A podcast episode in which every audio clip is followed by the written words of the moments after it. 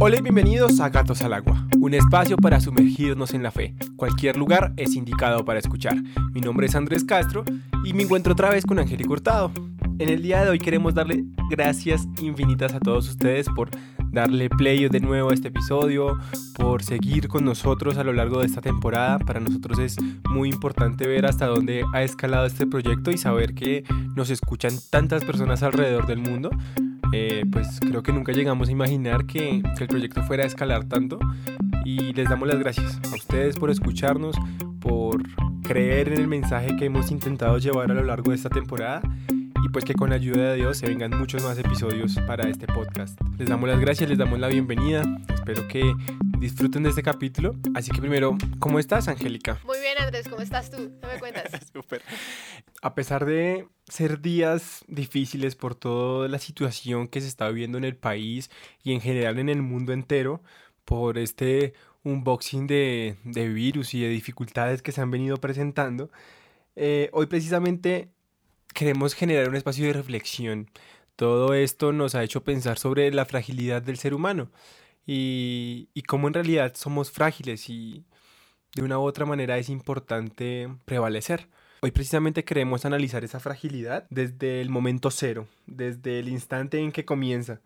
Es por ello que nos acompañan dos mujeres hermosas e increíbles que le han dado la cara a la defensa de la vida. Quiero antes hacer un llamado a abrir nuestro corazón. Sabemos que es un tema complicado, sabemos que es un tema denso de tratar, que se presta para la interpretación de muchos factores y que depende de muchos casos, pero acá abramos nuestro corazón, escuchemos las razones que hay detrás de todo esto y podamos también definitivamente sacar nuestras propias conclusiones. Que se genere un diálogo sano, no pretendemos cambiar la forma de pensar de nadie, sino generar un espacio de diálogo y reflexión para que podamos definitivamente darle cara a todo este movimiento que se ha venido presentando últimamente. Queremos ejemplificar y mostrar realmente lo que pasa, más allá de los colores o de las ideologías. Estas chicas son unas duras y creo que en cualquier campaña provida que las busquen verán sus rostros. Angélica, Carol, bienvenidas a Gatos al Agua. Muchísimas, muchísimas gracias por la invitación. De verdad, por estar aquí. muy, muy felices de estar acá. Y sí, aquí hablar un poquito de lo que significa la vida, de lo que es la vida, porque es tan importante. Mi nombre es Angélica Rubio. eh, soy estudiante de Derecho y Finanzas en Bogotá. Mi, mi qué, pues mi pasión es el movimiento pro vida, el tema de salvar las dos vidas, la, la vida de las madres y de los niños por nacer, y las niñas por nacer.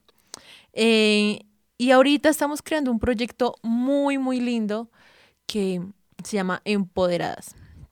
Eh, no sé, tal vez aquí nos pueden hablar un poquito más de eso. Yo soy Carol Borda, ya candidata a grado de politóloga de la Universidad Nacional.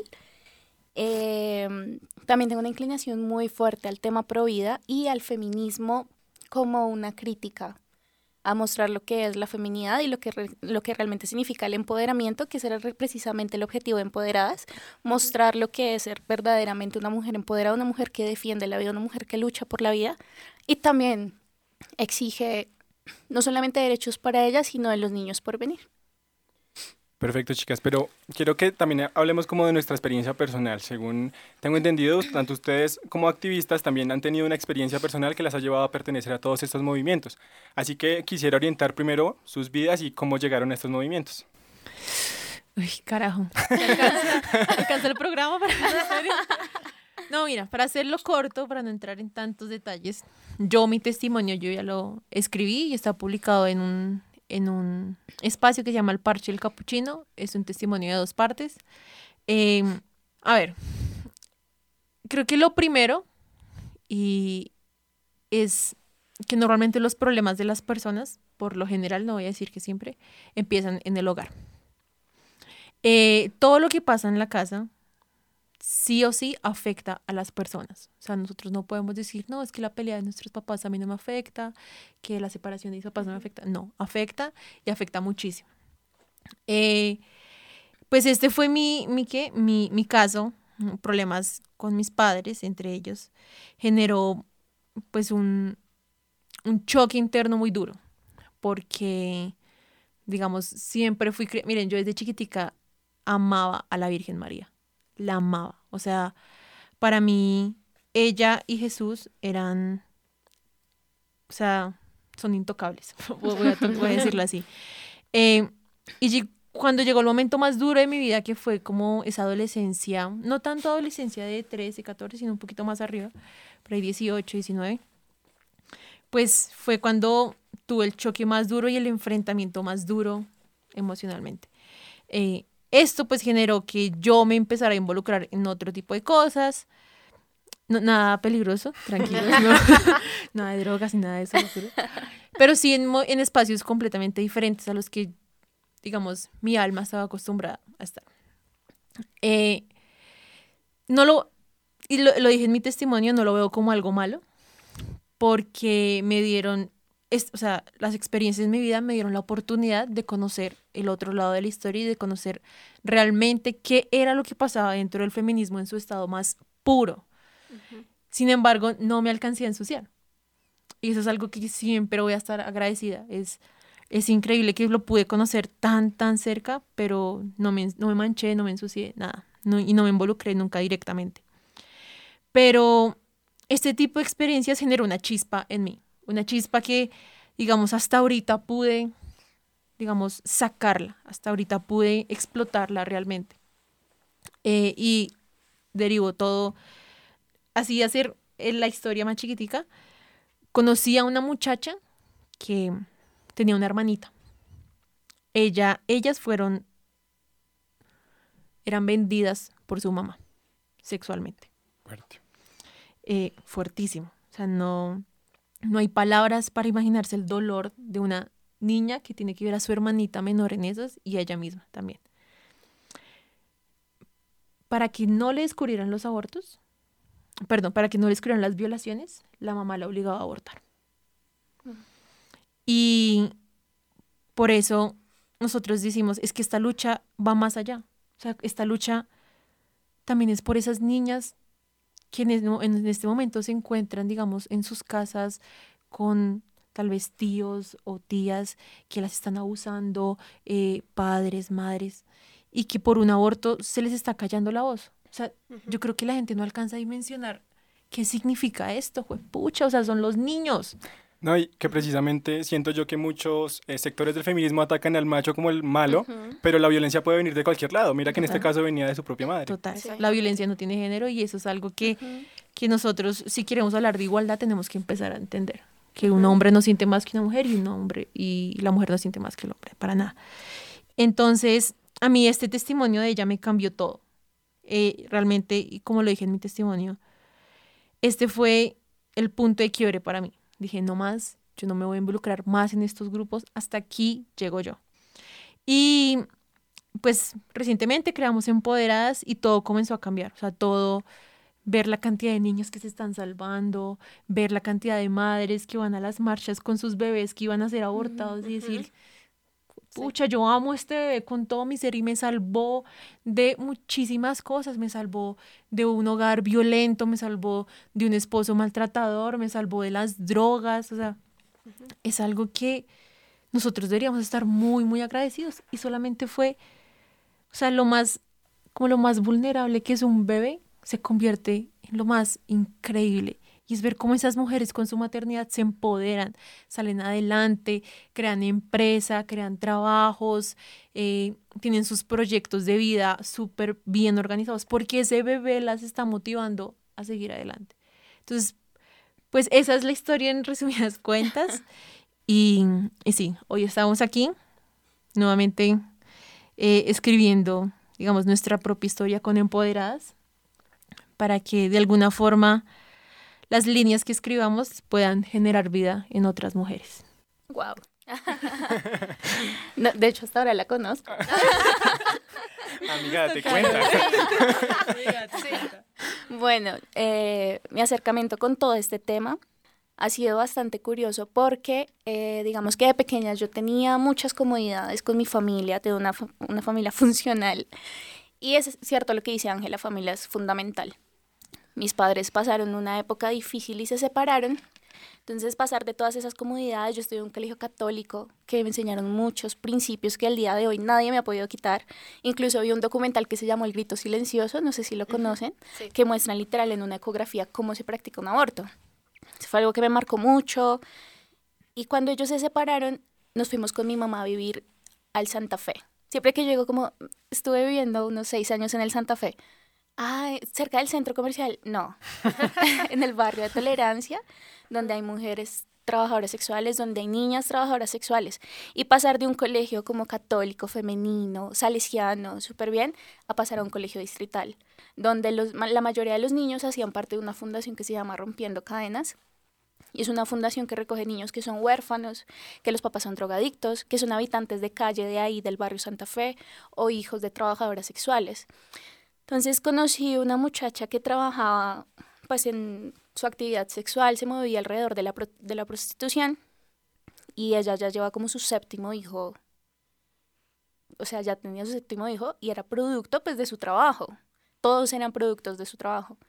Entonces, como con una persona de mi familia le ayudamos a ligarle las trompas para que no siguiera teniendo los niños.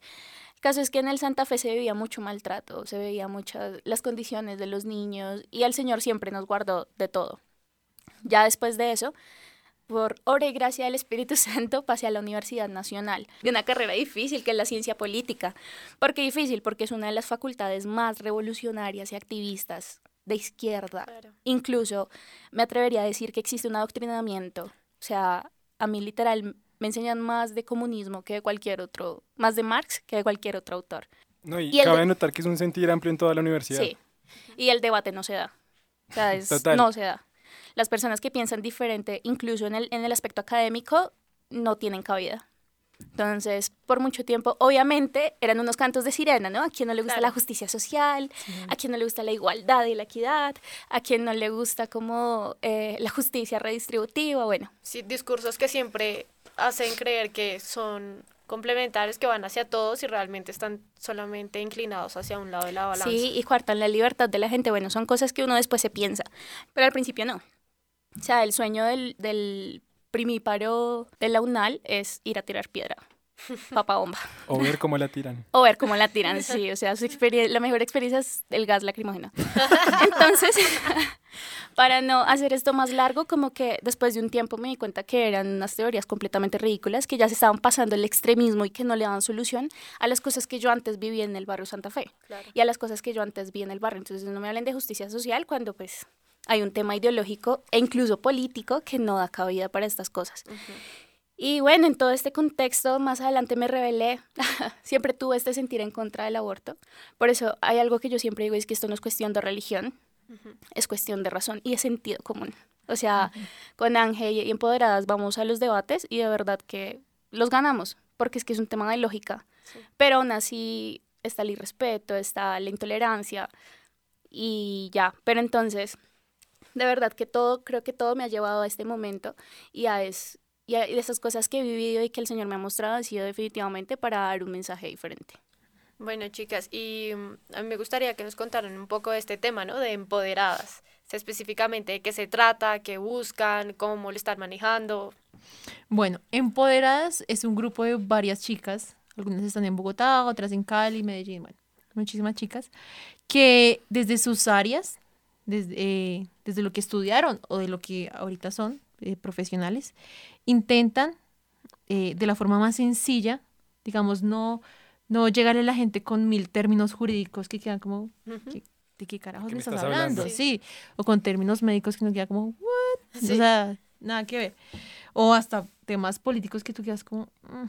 es hablar de la forma más sencilla, digamos, dar mensajes contundentes, dar mensajes resumidos que puedan enfrascar absolutamente de qué se trata toda esta, esta lucha por la vida. Y lo hacemos por medio de la moda, de pararnos enfrente de por familia y decirle, y nos están matando a las niñas por nacer machistas. Eso se hace. Em, y es ese tipo de cosas, convocatoria, que las muchachas se sientan empoderadas para defender la vida. Eh, y el pilar de empoderadas realmente es darle un rostro a la juventud provida. ¿Y qué significa esto? significa que, miren, es increíble que los, me atrevo a decir, muchos medios no se salgan de la idea de, ah, es que es la señora de 60, 70 años con un rosario, con la imagen de la Virgen María enfrente de, de Pro Familia Orientame. No, o sea, esta lucha va muchísimo más allá. Como erróneamente se ve muchas veces a la iglesia. Exacto. Y creo que Argentina fue el mejor ejemplo para eso. O sea, Argentina creó un boom en Latinoamérica de jóvenes que seguramente éramos pro vida, pero teníamos miedo de hablar o, o dábamos esta lucha perdida. Entonces, también Empoderas dice, no, o sea, aquí venimos a dar la pelea por nuestras mujeres, por nuestros niños y niñas por nacer y que se venga el que se tenga que venir, que aquí estamos nosotras Gas lacrimógeno. Aquí lo manejamos y lo devolvemos si es necesario, pero eh, lo que sí queremos es darle ese rostro, digamos, juvenil, principalmente femenino. No es porque los hombres no importen, eh, es porque, digamos, a la mujer este tema le toca un poquito más profundo. Claro, Y también es como el contraste, ¿no? De ese feminismo radical. Exacto. Nosotros también, nuestro, nuestro propósito era hacer una, sea, que en las redes sociales, que es en donde se mueve realmente la juventud, eh, también existiera una presencia, una presencia de chicas pro vida, jóvenes, que también en redes sociales esté dando el debate. Y eso es, eso es empoderadas. Sí, yo diría, para acompañar esta... Complementándote como si.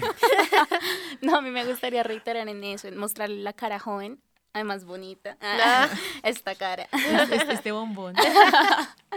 mostrarle esa cara joven y valiente, porque es que hemos tenido que afrontar escenarios donde la misma mujer es la que nos violenta Claro. por pensar diferente. O sea, cuando digo que en la universidad eh, hay un pensamiento distinto, la primera vez que a mí me dijeron como, ¿qué te está pasando? ¿Tú eres tonto o qué? No fue un hombre, no fue un machista. Deserta. Exacto.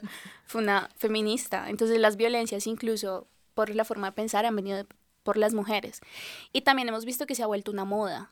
O sea, Sí. hay muchos jóvenes, los niños en los colegios llegan con estas ideas a decir, no, es que el aborto tal cosa, pero no saben por qué y no lo saben sustentar. Exacto, se vende una idea sin criterio, pero como suena llamativa, suena revolucionaria, suena diferente, pues la ven atractiva y dicen como, ay, sí, es cierto, es así. Exacto. De hecho, como tú contas- contabas en, en tu testimonio, yo lo leí y decía que una parte, cuando esta chica te preguntó como, ¿tú crees que, yo, que tú estás a favor del aborto? Como, es bueno, una pregunta así. Obvio. Y que tú respondiste, sí, automáticamente respondiste como, claro, es que la mujer tiene, y si es violada, tiene derecho a abortar y que no sé qué. Pero exacto, fue una respuesta automática Automática. Que no venía con, como con ningún criterio, ningún estudio, ni nada, y, sino simplemente lo que te vendieron, tú fuiste y lo Exacto. repetiste. Y eso, lo que mencionas es, es fundamental porque también Empoderadas busca eso, devolverle el criterio propio a las mujeres. Que nosotras siempre hemos creído que las mujeres no son un colectivo hegemónico, es que todas las mujeres pensamos igual. Sí, total. A ver, por favor. Cualquiera que conozca una mujer sabe que incluso entre nosotras mismas no pensamos, o sea, tenemos momentos de pensar diferente. Pero, y no está mal, sino que eh, las mujeres, al igual que los hombres, nosotras que sí somos fans de la igualdad, creemos que así como el hombre piensa completamente distinto y tiene ideas distintas, la mujer también, y no nos pueden enfrascar a todas en un mismo, en un mismo molde, porque no lo somos. No solamente enfrascarnos, sino usarnos. Exacto. Porque en el 8M hablan en nombre de la mujer, pero hey, o sea, hay muchas mujeres que pensamos diferentes y no queremos aborto legal. Y no solamente esas cosas, sino la estigmatización hacia el hombre. Algo que alguna vez pensamos con Ángel fue eh, involucrar, está todavía en espera, pero involucrar un hombre también porque queremos mostrar no solamente la igualdad, sino que los hombres también tienen mucha responsabilidad en esto y que no importa que no tengas útero, o sea, tú también eres parte de esta decisión y incluso defendemos a las niñas por nacer, lo que no hace una feminista, pero también defendemos a los niños por nacer porque son personas. Exacto, exacto. Además, porque los bebés no se hacen solos. No sé si las feministas no saben, no, no se han enterado. O sea, te acaba de llegar a ese punto de explicar lo básico de la Sí. biología. Por ejemplo, a Carol le ha tocado mucho eso. eh, y me parece muy chistoso porque cuando las, las graba diciendo, bueno, chicas, ustedes son feministas porque, defien porque no defienden a las niñas por nacer. Ay, porque es tan boba. Sí. O sea, y es como, ay, ridículas. No, y que precisamente, o sea, como complementando ideas, se defiende el derecho de la mujer libre, pero si esa mujer decide tener a su hijo y tener familia, esos derechos ya no valen para este Ujú. colectivo. Entonces siempre es como un discurso fuerte que se da en estos escenarios. Sí. También Sí. complementando un poco con Agustín Laje, un argentino muy importante, o bueno, en, en cuanto al tema pro vida, él dice que defender el tema del aborto y de las pro vida se tiene que defender mucho desde el lado científico, porque desde la Ujú. religión solemos ser tachados de extremistas religiosos. Ujú. Sí. Entonces, precisamente es importante lo que ustedes me están diciendo de cómo defienden ese tipo de escenarios. No, y de hecho, nosotros en ningún momento te vamos a mencionar la Biblia en este debate. Aunque Exacto. daríamos sopa y seco, pero, pero, eh, efectivamente es un, es un tema que lastimosamente no se ve como válido y que es una batalla que también queremos como reivindicar. Las creencias de una persona tampoco pueden ser estigmatizadas. Total. Pero, Sí. literal, es que hemos tenido que venir a explicar la bobada de que nos han venido con un argumento muy bobo, que me parece que cuando un hombre se masturba, entonces hay espermatozoides y ellos también pierden la vida, entonces eso es Sí. aborto también. Pues es una bobada porque a cuántos espermatozoides les late el corazón. Sí, Sí, exactamente. ¿Cuántos cerebros tendrá un espermatozoide? La verdad no lo sé, creo que ninguno. Entonces, Creo que nosotros hablamos del tema de la concepción. Concepción es cuando el espermatozoide entra en el óvulo. Y es que es, es raro, también ha sido un Biología tema básica para pedagógico. Exacto, y es lo chistoso porque tú debates con académicas, maestría, doctorado de los Andes, tienes que llegar a explicarle cosas tan básicas como esas, y que hay una falsa idea, una hipocresía más bien, de no aceptar en qué momento comienza la vida. Lo que sucedió con Sí. Juanse hace un mes, Sí. un niño de siete meses abortado, porque también es un trabajo pedagógico decirle a la gente que el aborto en Colombia es hasta el noveno mes, en las tres causales.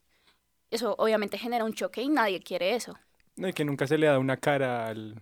El, el momento en que tú le des una cara, se siente... Y ya hemos llegado incluso a debates en el que ellas mismas dicen no nos importa. Si a mí me toca abortar, yo lo haría. Ella tiene una frase que dice, tan pronto como, como se quiera y tan tarde como sea necesario. Es un tema inhumano. O sea, tenemos que recurrir a derechos, a derechos, a derechos humanos. Con doble R, reforzando los derechos. Exacto. tenemos que recurrir a derechos humanos, tenemos que recurrir, Ángel es una abogada excelente también, tenemos que recurrir Todavía al no, derecho, no, pero En proceso. en En proceso. Sí, en. Creemos en ti. Tenemos que recurrir a las teorías feministas incluso para contradecirlas. O sea, es, es literal expresarles el sentido común. Incluso tenemos una médica también en Empoderadas que es súper pila también y explicar incluso porque desde lo médico eh, generan traumas y ellas mismas lo niegan para defender. Entonces realmente es un choque fuerte y una evidencia de que ellas no defienden a la mujer. Total, se ve como Sí, un punto egoísta. Ujú. Prefieren la libertad, pero la libertad de ellas. Incluso es un tema político, ideológico. O sea, quieren ganar la pelea, no, no importa incluso las consecuencias que pueda tener tanto para la mujer como para las niñas por nacer. Exacto. Y yo creo que también es un tema muy de ego, ¿no? De, mo- un tema como de yo esta batalla no la pierdo, porque de hecho yo me acuerdo de Sarah Winter. Sí, d- de hecho, pues si no la conocen, busquen, por Ah. favor, el testimonio de Sarah Winter, es impresionante. Y ella decía, eh, yo siendo una líder feminista, ¿cómo le iba a decir no al aborto? ¿Cómo iba a decepcionar a todas las mujeres que me seguían? ¿Cómo iba a traicionar esas ideas? Es obvio que muchas, o sea, ella era consciente de que todo lo que le decían tenía sentido, pero ella, por todo su círculo social, por su imagen, por todo el recorrido que tenía, no, li- no, les, iba a decir, no les iba a decir como si ustedes tienen razón, abortar está mal.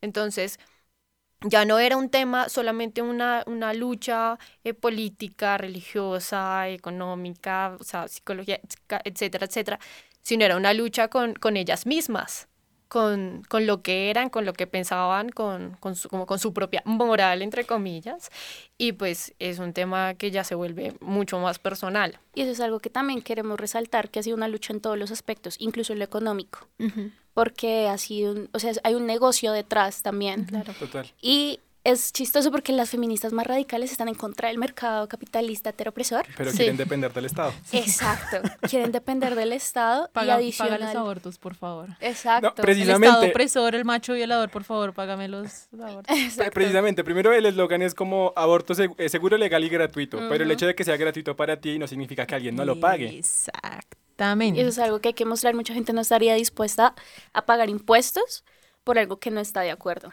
Entonces, libre tampoco es. Sí, no, y tú ahorita estabas mencionando las mujeres, es que las mujeres están luchando por sus libertades. ¿Sabes algo? Yo creo que ellas son esclavas de ellas mismas. O sea, yo creo que no hay libertad en eso. No hay libertad en poderse continuar tu camino natural.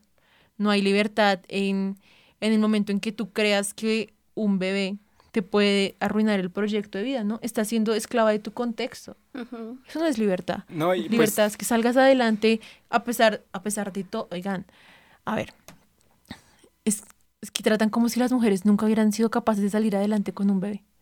Es que no somos lo suficientemente fuertes. Claro, necesitamos compañía, cariño, amor, por supuesto.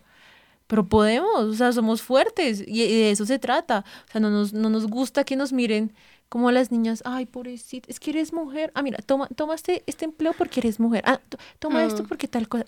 No, o sea, nosotros podemos, somos unas berracas y somos unas empoderadas que somos capaces de seguir adelante sin importar eh, lo que se nos, se nos ponga enfrente. No, y digamos que pienso yo también, digamos que como apreciación personal, eh, muchos de estos colectivos, entre ellas mismas tienen problemas en sus familias, eh, con ellas mismas, no se sienten identificadas, quieren pertenecer a algo. tien- o sea, digamos, si no lo digo como con una voz que juzga, sino con- más bien como compasiva, en el, en el ámbito en que son muchachas con muchas dificultades, que obviamente como minorías se unen para expresar una voz de lo que ellas quisieran, que es como el problema. También complementando, como lo que decías, pienso yo que el problema de la sociedad radica en que ve el- al bebé como un problema. Cuando si nos ponemos a analizar esas leyes que se proponen desde el feminismo darían para matar a cualquier persona en cualquier momento de su vida, porque es más molesto un niño cuando ya está grande y ha nacido que en la barriga de su mamá. Exacto. Es más, mira, en Estados Unidos en este momento eh, hubo un debate muy interesante. Pues no es un secreto que ahorita el gobierno es pro vida eh, y pues ha hecho todo lo posible para quitarle fondos a Planned Parenthood, que ha propuesto, digamos, ellos tienen unas, una ley que se llama Heartbeat. Y básicamente es cuando el, se escuche, el, cuando ya se sepa que hay latido del corazón, ya no hay posibilidad de aborto. El corazón de un bebé suena a los 18 días. Una mujer no se va a dar cuenta que está en embarazo a los 18 a los días. 18 días. Es muy, Claro. muy difícil. Sí, exacto. Si la prueba de embarazo te sirve a los 10 días, ¿es? ¿Dos Sí, semanas? Sí, y eso que después te toca una, una de sangre. Exactamente. Entonces, pues ya en esos momentos, ya. Exacto. corazón ya está latiendo. Entonces, eso ha sido, digamos, un golpe muy duro para, para los- el movimiento abortista. Pero, ¿pero qué? Pero bueno, a lo que iba era que esta es la lucha de luchas. O sea, esta, nosotros podemos luchar, bueno, el tema de la pobreza, por supuesto que como providas tenemos que luchar por eso. El tema de muertes por guerra, por supuesto. Porque estamos hablando del futuro de nuestra humanidad. O sea, es la lucha de luchas. Estamos luchando por la vida, por, por lo más indefenso. Y ah, bueno, entonces lo que les comentaba, en Estados Unidos acabaron de aprobar que a los bebés que sobrevivan a abortos no les pueden prestar servicios de salud. No lo puedo creer. ¿Y cuántas personas han podido sobrevivir a un aborto? Muchísimas, Muchísimas. millones, millones. Y, o sea, ya esto ha llegado al movimiento abortista y es por eso que el- la vida humana no se puede someter a un concepto subjetivo en ninguna etapa. Es porque llegará un momento que ya está llegando en donde te digan, nació, pero era producto de un aborto, no le presten servicios médicos, que muera. Un bebé 15 días agonizando para su muerte. Miren, eso ni siquiera el más, el más malo del mundo lo podría llegar a, a pensar. Sí, es algo completamente inhumano. Es inhumano, o sea, es lo más... Y que precisamente por esta razón nunca le dejan ver el producto a sus madres. Exacto. Incluso esa, esa es una muestra también las intenciones del movimiento feminista en algunos países de ver que las ecografías es una forma de violencia que no le permite ver a las mujeres lo que está en su cuerpo, porque es que no sé si se han dado cuenta que dentro del movimiento hay un bebecito chiquito de, de gomita que muestra cómo es un bebé de 10 Yo lo semanas. Sí, Si sí, yo lo ver, tengo. ¿sí? Sí. Sería buenísimo, porque eso muestra, eso muestra que mucha gente desconoce, es que es un tema de pedagogía y eso también es un objetivo de empoderadas. Nosotros queremos ir también a los colegios, a las niñas, a las iglesias, a las universidades, también es fundamental, a mostrar lo que hay detrás de todo esto y cuál es esta cara del movimiento pro vida que no es la que venden los medios de comunicación, no es la que vende el movimiento feminista. También podemos eh, evidenciar, digamos, en este tipo de casos que la lucha por lo tal, por la vida, no es netamente una, en un ámbito religioso.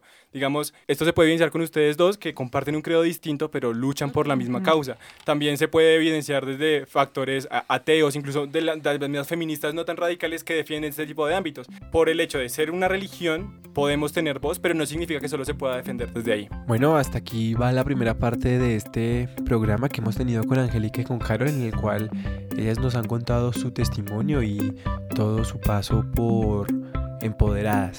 Si quieren escuchar la parte 2, pueden ir inmediatamente a escucharla. Esto fue Gatos al Agua, gracias por sumergirse con nosotros.